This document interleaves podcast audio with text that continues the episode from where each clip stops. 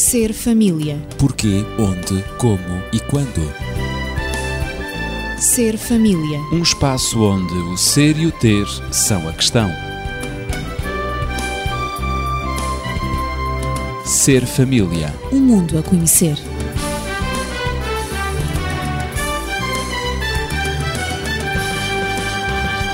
Dando continuidade ao tema dos conflitos, iniciado há duas semanas, a equipa do Ser Família está de novo consigo para prosseguir na reflexão sobre este tema.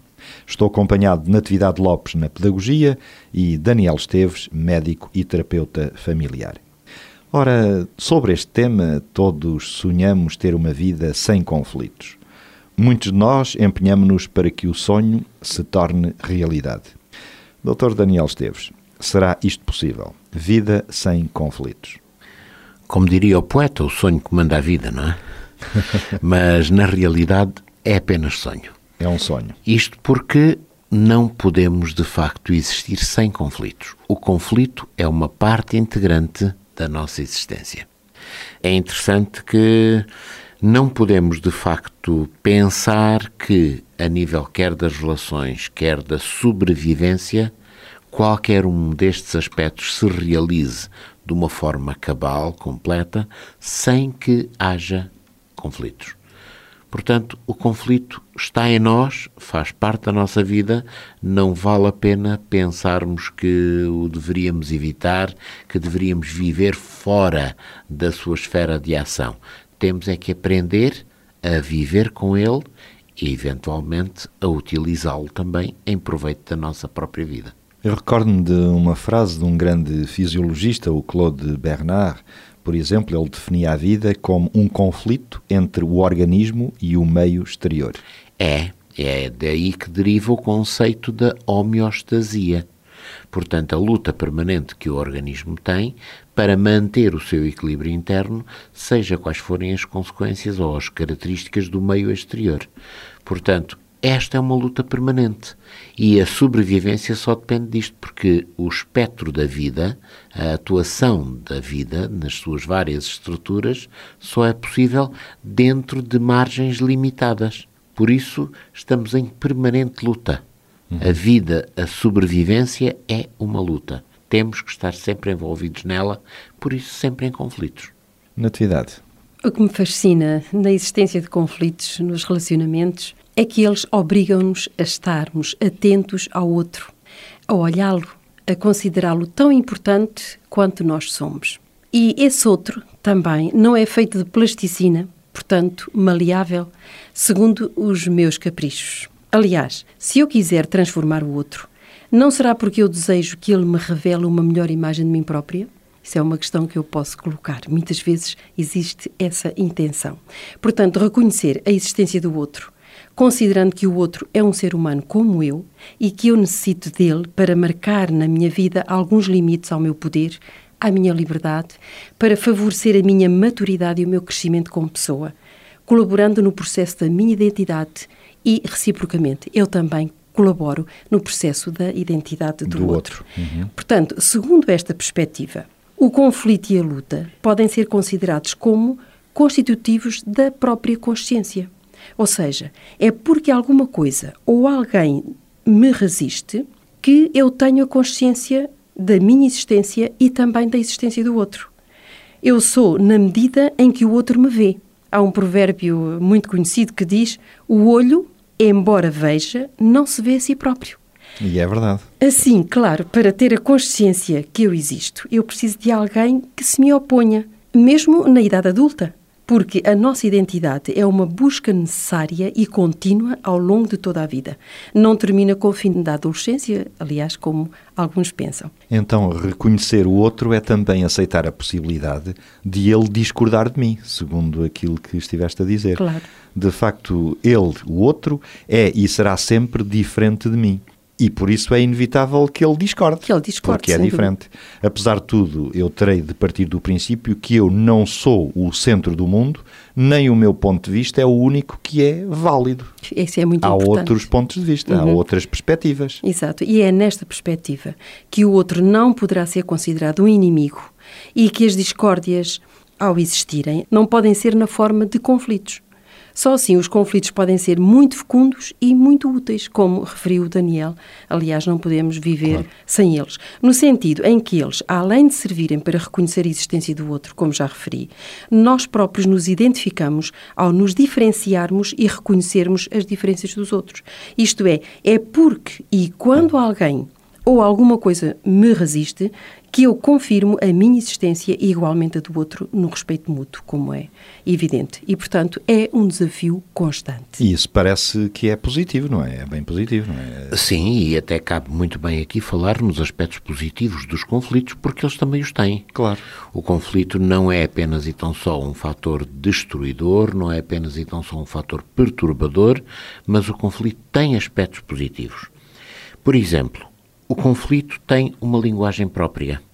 E essa linguagem própria não só vai permitir eu saber quem eu sou, mas também me vai permitir saber quem é o outro.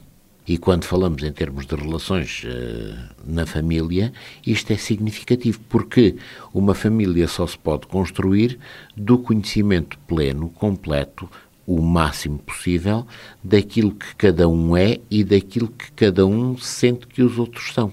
E isto será, digamos que, o alicerce, o cimento do relacionamento dentro da família. E o conflito muitas vezes surge como uma forma de apelo. Se me sinto desvalorizado, sem espaço próprio, sem, digamos que, tendo o meu espaço vital, o que é que acontece? Acontece que eu vou muitas vezes criar ou dar lugar a um conflito para que todos olhem para a minha bandeira e a minha bandeira diz: Eu estou aqui.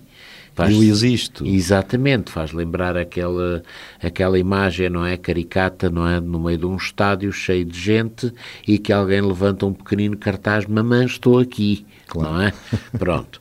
Muitas vezes na vida nós temos necessidade de dizer isso, de fazer sentir que existimos, que somos alguém. É Quando sentimos que o nosso espaço vital é diminuto, ou não está respeitado, então nós temos essa necessidade. E muitas vezes, sem capacidade de o desenvolver por outros meios, desenvolvemos-lo através do conflito. Alguma confrontação com alguém. Exatamente. Por isso, a nossa necessidade de sermos reconhecidos como pessoas, como seres humanos, é, é algo de inerente a nós próprios. É, não há possibilidade, por exemplo, em termos profissionais, de manter uma relação saudável se não se respeitar a pessoa. Se a pessoa for descida à condição apenas de uma máquina de trabalho, mais tarde ou mais cedo essa pessoa vai se sentir extremamente frustrada, extremamente desinteressada no seu trabalho, vai, portanto, sentir-se pouco motivada, o que faz com que ela abandone o trabalho, aumente o absentismo, criem-se, portanto, dificuldades de relacionamento com os colegas e tudo mais. Em contrapartida, se ela tem o seu espaço, se o seu espaço é motivador, se ela se sente segura, se sente inserida dentro de toda a estrutura, mas conservando a sua individualidade própria, ela vai lutar para que afirmando a sua individualidade, a estrutura melhor. Portanto, vai ser, entre aspas, um bom profissional. Essa perspectiva talvez até explique a falta de pontualidade de algumas pessoas, alguns trabalhadores, digamos assim. Quando com regularidade chegam, por exemplo, 5, 10 minutos atrasados, mas isto com toda a regularidade. Dá a impressão que é intencional e que estão a chamar a atenção para eles próprios, não é? Em parte, em parte poderá ser. Será a forma de vincarem um procedimento, digamos que diferente, e através da diferença levantarem a tal bandeira, estou aqui. Claro. E demonstrarem que estão desmotivados no trabalho mesmo. que executam. Em contrapartida, se essas pessoas estivessem verdadeiramente motivadas, elas não só chegariam a tempo, como talvez até antecipassem a sua chegada para que pudessem, portanto, mais depressa, mais cedo, mais precocemente, envolverem-se, portanto, nas suas tarefas que apreciam, que gostam, que, portanto, procuram manter. É, na realidade, quando nos sentimos como números desidentificados com o que se passa à nossa volta em termos sociais, ou não agimos, ou muitas vezes entramos em conflito para sermos notados. Essa é de facto uma realidade. E nós podemos compreender também isso, não é, Natividade? Sim, nós poderemos compreender os conflitos na medida em que eles também têm um sentido. O Daniel referiu que os conflitos têm uma linguagem que os conflitos podem ser mesmo apelos autênticos. É e eu diria que os conflitos têm um sentido. Podemos dizer que os conflitos, além de serem reveladores das nossas necessidades básicas, revelam também as nossas lutas interiores. Revelam, além disso, o nosso pensamento, as nossas emoções, a maneira como sentimos, não é? As que conseguimos expressar e as que recalcamos no nosso inconsciente. Porque muitas vezes o silêncio também é revelador de que alguma coisa não está bem. Por isso, dizíamos que os conflitos têm uma linguagem. O silêncio, por vezes, fala muito alto. É. Eu gosto da expressão do Carl Roger, que diz que nós tememos os conflitos, os desacordos, precisamente por medo da rejeição e da ruptura das relações, e muitas vezes o silêncio instala-se. Por isso, preferimos recalcar aquilo que sentimos.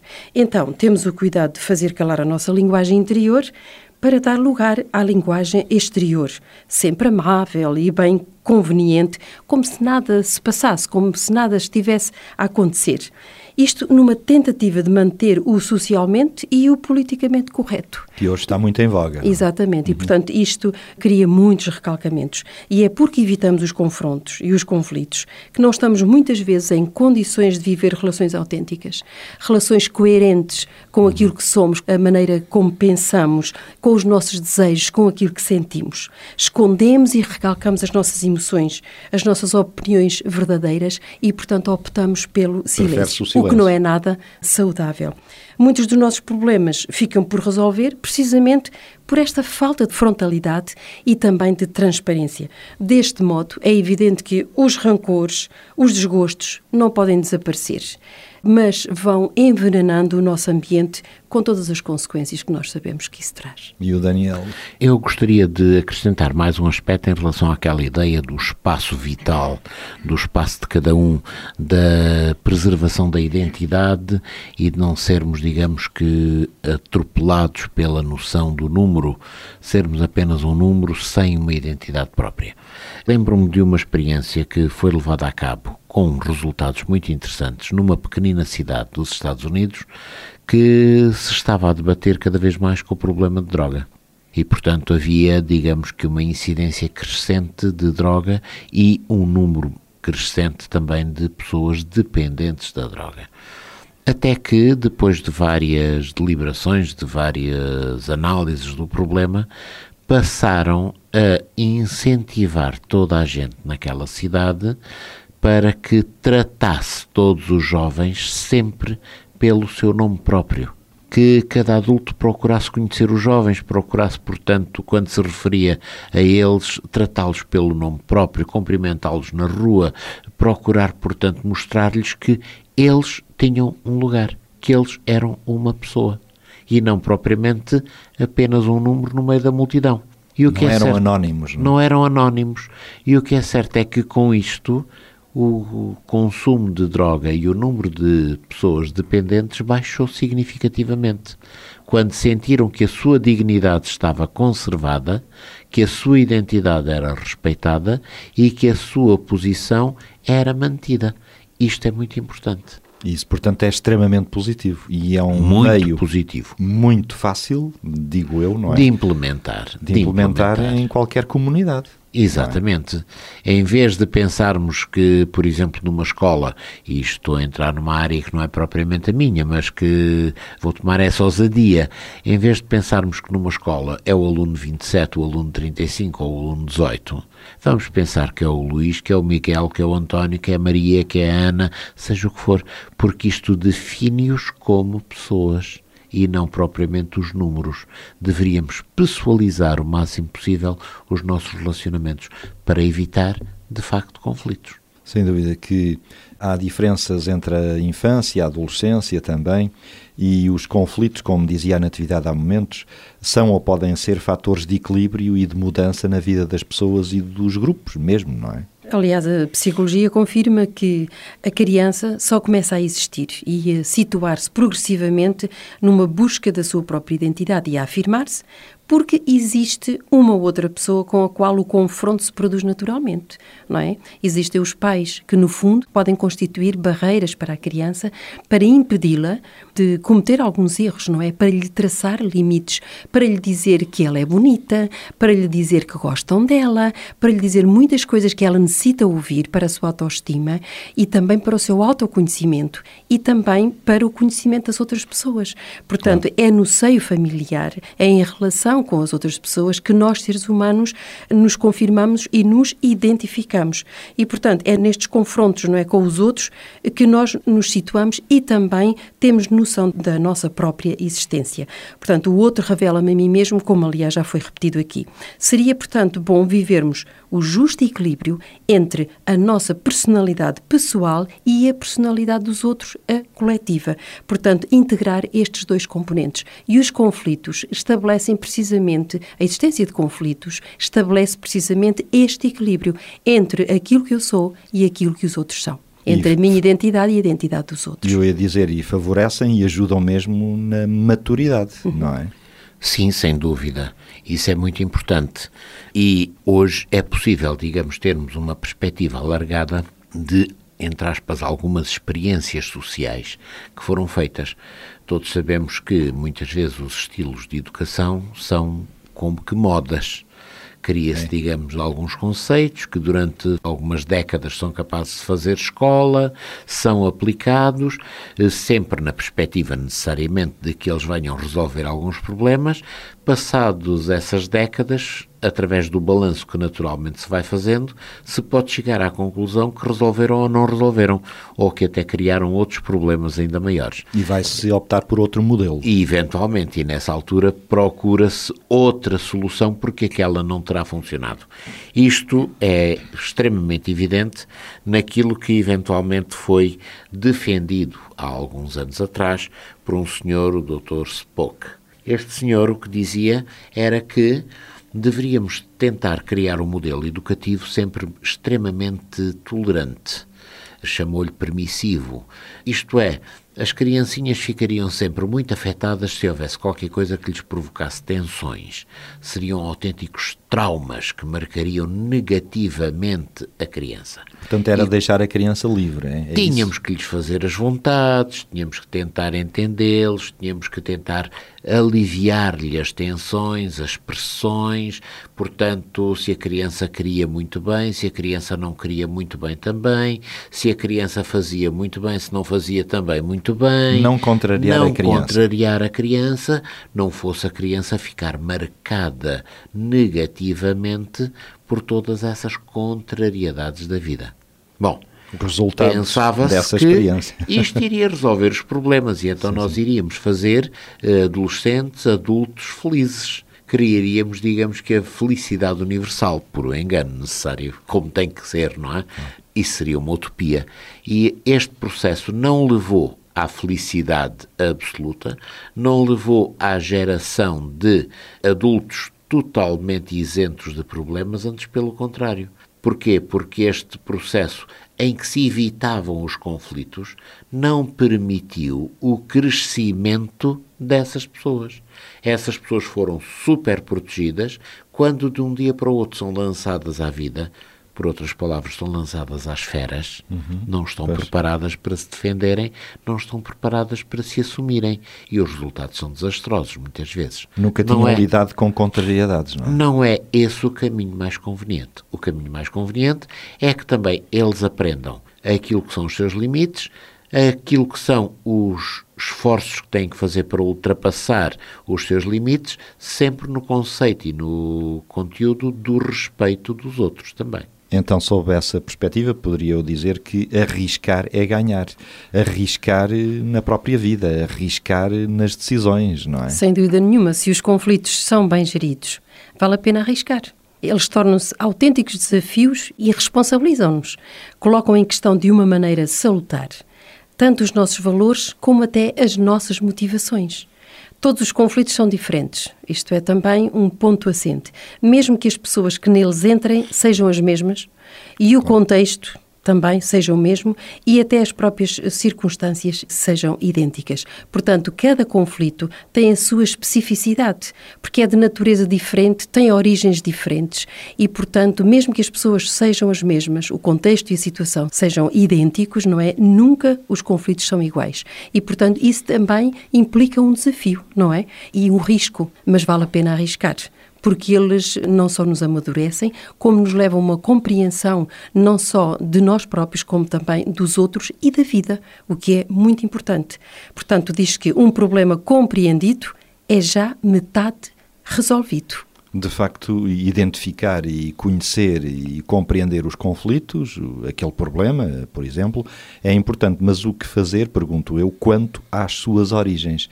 Ou seja, porque é que surgem afinal os conflitos? O que é que pode estar na origem dos conflitos? É uma questão que talvez se coloque aqui neste momento. Sim, poderíamos dizer que se soubéssemos em absoluto a origem dos conflitos, éramos uns seres felizes. Porque poderíamos eventualmente ter o antídoto. Claro, a receita ter ideal. A receita, não é? Até porque muitas vezes os conflitos existem sem que aparentemente haja uma justificação. Todos é. nós já nos confrontamos com isso e perguntamos, mas como é que é possível? Porquê que se chegou a esta situação? Aqueles que trabalham, portanto, com as relações humanas, terapeutas, muitas vezes nos defrontamos com esta noção, mas como é que é possível que, dentro desta família, se tenha chegado a este ponto, quando aparentemente tudo apontaria para que a sua trajetória fosse completamente diferente? Portanto, temos que ir um pouco mais fundo do que a simples aparência. E por isso é que muitas vezes nós temos que verificar que um conflito pode aparecer sem uma razão aparente, um conflito pode ter razões ou pode ter origens que não conseguimos descortinar à partida e que talvez só com o tempo eventualmente as poderemos descortinar. Mas teremos algumas razões que sabemos categoricamente que estão, portanto, na origem de muitos conflitos. E um deles, necessariamente, é que nós todos somos diferentes uns dos outros. Sem dúvida. A diversidade em que nós estamos baseados, porque não há duas pessoas iguais. Uh, Lembro-me de, durante muito tempo, se ter falado quase como sendo uma coisa extraordinariamente terrível sobre a clonagem. Eu lembro-me de alguém perguntar, uh, um pouco assustado, então quer dizer que daqui a pouco eles podem fazer 10, 20 pessoas iguais a mim? Nunca. Isso é possível porque nós somos sempre o resultado das experiências que vivenciamos. E, portanto, não é possível reproduzir as mesmas experiências num contexto temporal diferente daquele em que elas foram vividas em primeira mão. Daí que nós seremos sempre diferentes. Poderemos ter geneticamente um conteúdo semelhante, isso existem já os gêmeos. Fisicamente muito idênticos. Muito semelhantes, muito semelhantes, mas cada um tendo a sua própria experiência, cada um tendo a sua própria e vivência. faz a diferença. Daí que mantém-se sempre a diversidade. Todos somos diferentes. Todos facto. somos diferentes. Esse é um Por isso, temos, portanto, uma personalidade própria, temos, portanto, gostos diferentes. O velho ditado, gostos não se discutem, porque é impossível que as pessoas gostem todos do mesmo, que seria do amarelo se todos gostassem do azul. Lembro-me deste chavão publicitário de há muitos anos atrás é. e que continua, de facto, a ser verdade. Ora, também na vida a nível familiar estas coisas são importantes. Esta diversidade obriga a que a família ou os seus componentes estejam disponíveis para ajustes. E por isso eles têm que trabalhar sempre no ajustamento das suas diferenças. Eu gostaria de acrescentar só um, uma ideia que me surgiu, que é precisamente nós próprios não somos os mesmos, a pessoa que eu sou hoje, amanhã posso não sê-lo. Na medida em que eu mudo de acordo com as circunstâncias, com a experiência, com o conhecimento, tudo isso vai fazendo de mim uma pessoa diferente. E isso é muito importante nos meus relacionamentos e no meu autoconhecimento. É muito importante eu ter esta noção de que Portanto, eu própria mudo Não é? À nossa diversidade junta-se a nossa dinâmica, Absolutamente. o que complica mais o problema. Por outro lado, também, além dessa diversidade, também temos uma percepção das coisas de maneira diferente, não é?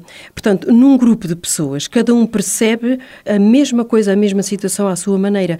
Vou dar um exemplo. Num acidente, vamos imaginar que uma criança é acolhida por um automóvel, por exemplo. Portanto, vêm os bombeiros, vem, vem o, o 112, enfim, os cuidados da criança, vêm as testemunhas, e se nós formos perguntar a cada um desses, uh, dessas pessoas que presenciou o, o acidente ou fez parte do acidente, a criança, a mãe da criança, os familiares, o condutor, a polícia, os bombeiros, etc., têm uma noção, uma descrição, uma compreensão de, de, como o acidente decorreu completamente diferente e, por vezes, completamente oposta. Portanto, vemos que vários fatores entram na análise de um problema. Cada um percebe o mundo à sua maneira e essa maneira é muito própria de cada um, porque cada pessoa constrói a sua realidade do mundo, que nem sempre corresponde à própria realidade. Sim, e já agora poderemos também acrescentar que cada um vive num universo completamente distinto. É aquele velho exemplo tradicional de que três indivíduos em três situações distintas, cada um com um pedaço de madeira. Um larga o pedaço de madeira e ela cai no chão. Outro larga o pedaço de madeira e ela sobe. Outro larga o pedaço de madeira e ela mantém-se na mesma. Apenas porque um está na terra, outro está mergulhado dentro de água e por isso a madeira sobe, outro está no espaço e a madeira, portanto, porque não está sujeita à gravidade, mantém-se, portanto, em flutuação. É um Ora, ótimo exemplo porque é, depende do ambiente, do meio em que cada um cada está. Cada um é? de nós tem claro. o seu universo próprio é um bom exemplo. e isso condiciona necessariamente aquilo que somos. E eu diria também que cada um de nós se encontra num estado de espírito diferente, além do universo diferente. Pode acontecer. O estado de espírito é, a pessoa pode estar, se está mais triste, se está nervosa, está com medo, com receio de alguma coisa, ou até mesmo se está cansada, ou se está muito entusiasta, muito alegre também. Isso faz-nos ver ou o copo metade cheio ou o copo metade vazio também. Isso é um fator importante do estado de espírito em que nós nos encontramos. É, é também, cada um tem a sua própria lógica. Vejamos, a forma como uma senhora observa determinado acontecimento, observa, por exemplo, o vestido de outra senhora, é totalmente diferente da forma como o homem observa. Para o homem, aquele vestido terá uma conotação em termos, sei lá, do apelo que aquela figura possa trazer. Para uma senhora, terá uma conotação totalmente diferente, talvez de uma ameaça, porque se é demasiado apelativo, pode estar a chamar a atenção do marido quando ela não quereria que isso acontecesse, ou seja o que for. Portanto, cada um de nós vive uma lógica própria que faz com que, de facto, sejamos diferentes uns dos outros.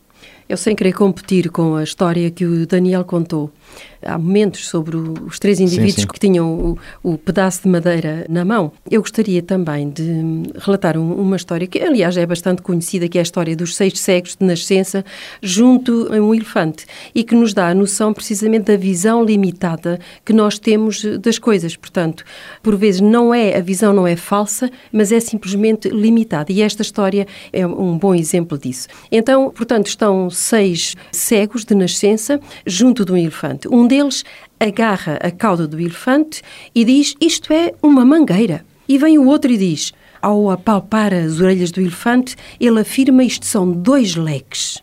E depois vem um terceiro, toca nas patas do elefante. E então ele diz: Isto são dois troncos de árvore. Que lindas árvores! Vem o seguinte e entra, põe as mãos precisamente sobre os flancos do animal e diz: Isto é uma grande parede. E quando chegou a vez do quinto, ao agarrar a tromba do elefante também, novamente como o primeiro tinha feito, ele diz: Isto é um tubo. E vem o último, o sexto, ele dirige-se também às pernas do elefante, que o outro já tinha dito que eram dois troncos de árvore. E ele diz: Isto são duas grandes colunas. É? Portanto, isto dá-nos efetivamente a noção de que a visão que nós temos das coisas é sempre muito limitada e é muito relativa, não é? Portanto, pode não ser falsa, mas efetivamente ela é estreita e limitada. Temos de concluir mesmo porque o nosso tempo foi atingido.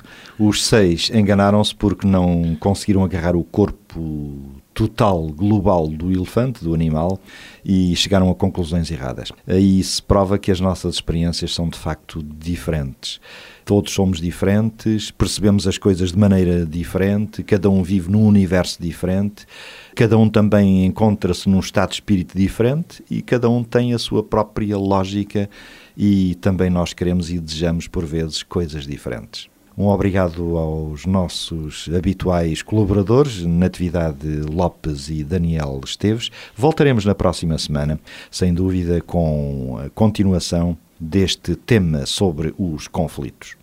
Por isso, fico na expectativa das causas psicológicas dos conflitos a serem tratadas na próxima semana.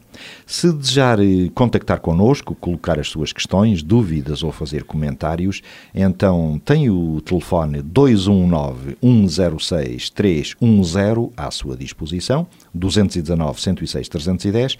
Desejamos uma boa semana para si. Ser família. Porquê, onde, como e quando. Ser família. Um espaço onde o ser e o ter são a questão. Ser família. Um mundo a conhecer.